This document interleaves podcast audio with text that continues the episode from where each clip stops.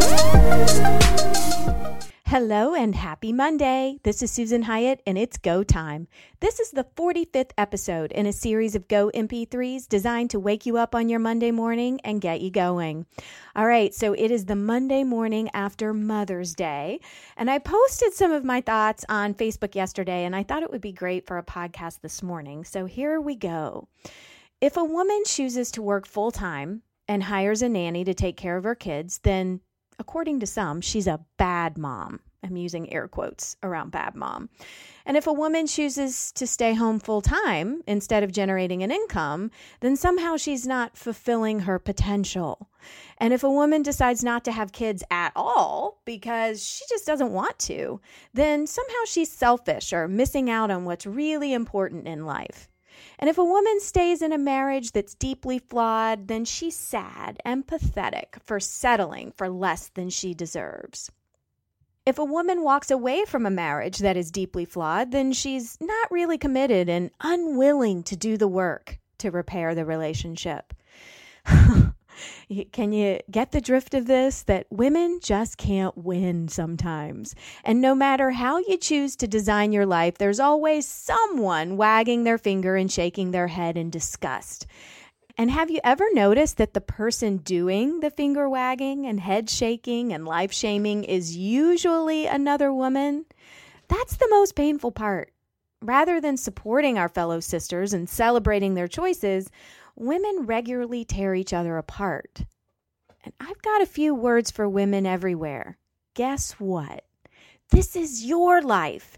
You get to do whatever makes you feel alive. You get to pursue your particular flavor of aliveness with no shame.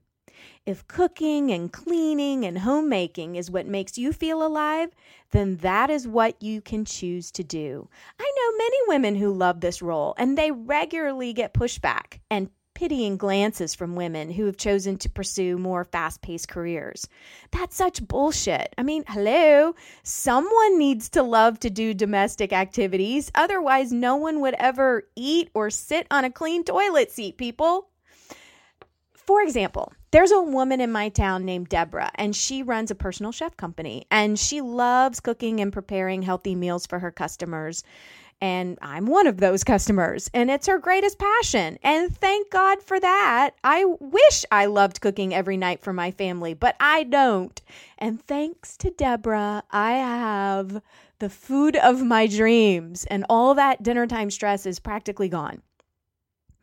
Being a strong, empowered woman has nothing to do with how much you earn or how much your spouse earns or how many diapers you change or how many dishes you wash or whether you run a business or not. Being a strong, empowered woman means you choose the life path that feels right for you without buckling under social pressures or yielding to your spouse, your mom, your friends, your pastor, whatever, and how they think you should behave.